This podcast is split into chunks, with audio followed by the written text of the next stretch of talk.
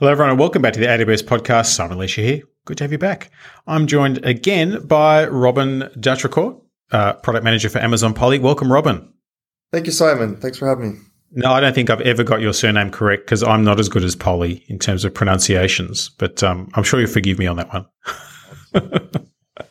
so today we want to talk a little bit about Amazon Polly, but specifically in the context of uh, accessibility for people with with uh, special needs and other really interesting applications of this technology. Because with any new or more accessible than ever before type technology, um, it's interesting how it gets applied. So, share with us some of those interesting spaces you've been seeing.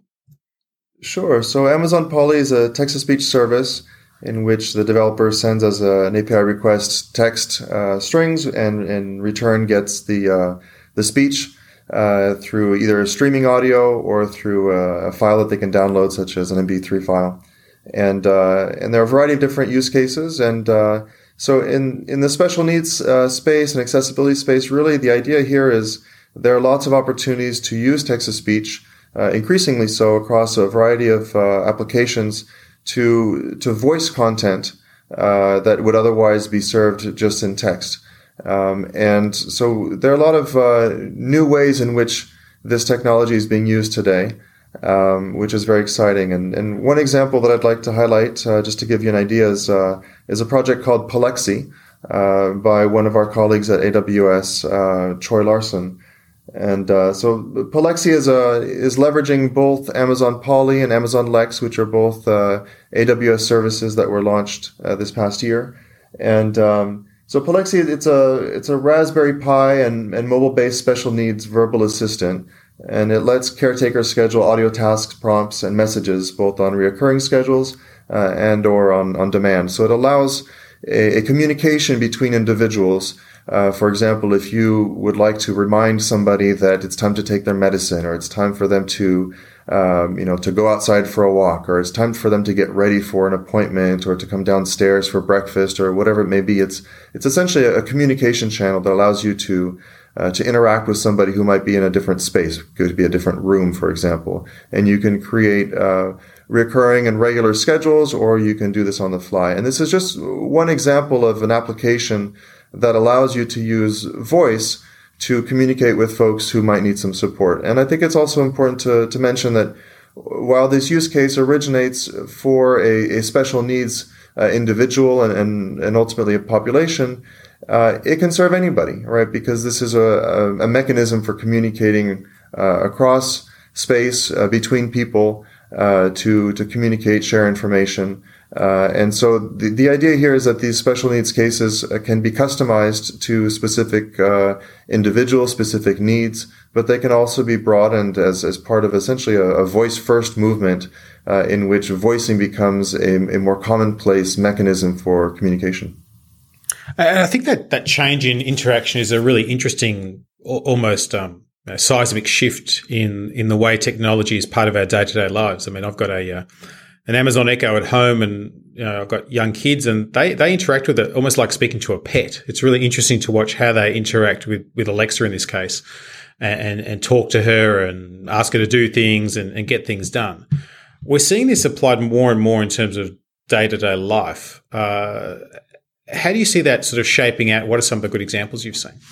Yeah, good question. I think uh, it really is changing lives, and, and, and my kids enjoy our Alexa devices very much as well. And uh, my two year old, for example, is is growing up with the expectation that there's an Alexa device that she can talk to, and and she's managed to get the attention of Alexa and to trigger uh, songs, and so she'll she'll lean over and start talking to the device, and uh, and it, it baffles me just how easy it is to interact with these kinds of devices, and uh, and how the lives of, of my children and of this new generation. Uh, they're going to grow up with these kinds of devices with the expectation that you can uh, you can interact with uh, with systems, with devices, and you can you can have conversations like in the Pollexy case. Uh, and with the Alexa devices, where where that text uh, that text that you get or the text to speech output that you get rather from these voices uh, is so natural that you assume that it's a person or you assume that you can say anything to it like uh, like kids do, and uh, and I think it also changes our lives as as adults. And uh, one of those ways is in the way that we consume content. So uh, we're so accustomed to going to the web to uh, to read articles, to read blog posts, to get the the content that we need for our, our daily lives, and uh, and yet at the same time we're getting more and more accustomed to, for example, podcasts like this one, and and consuming content on the fly as we're uh, as we're traveling. So it could be whether you're commuting or whether you want to be hands free while you're doing something else. And so there are lots of applications for Amazon Polly being used in uh, in this kind of medium as well, such as podcasts. And uh, I'd like to share that uh, one of our customers is Whooshkaa, which is Australian based, and uh, and so they found a way to leverage this service to uh, to voice uh, content in their podcasts as a platform, and, and, that's a very exciting development for us to see how, as part of this voicing movement, that this content is being used not just when you're stationary sitting down and you have an option to listen to text uh, as opposed to reading that text. Uh, but you can also travel with it, and, and it allows you that flexibility that uh, is becoming more and more commonplace and accepted by users of all ages. And one of the one of the fun things I think about having services presented to customers via an API is that um, you're not dictating what they do with it. It's kind of like up to you how you want to use it. I think you had a, a really interesting um, transportation use case you mentioned to me as well that uh, I think our listeners would like.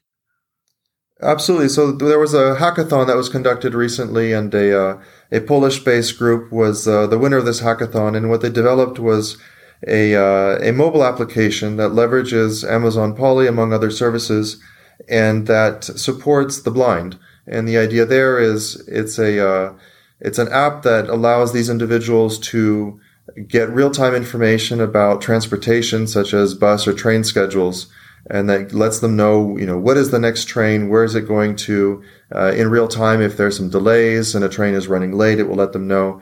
Uh, and it's a it's a mechanism for them to interact uh, purely through voice in order to uh, get to and from where they need to go, uh, but through uh, through a mechanism that that leverages a, a, variety of services like Amazon Polly to to communicate and learn about the the current standing of, of transportation that they have available to them. It's a very interesting use case. And I guess in terms of this sort of you know, voice first movement, for developers who are thinking about using a voice as part of their interaction, what are some of the, the tips or tricks or hints you would give them in terms of getting that better user experience that, that might not necessarily be apparent if you've never done this before? Well, Amazon Polly gives you a lot of flexibility. It, uh, it allows you to get very natural sounding voices right out of the box. So the, the simplest use case is you just provide text, you select a voice, and you get speech output.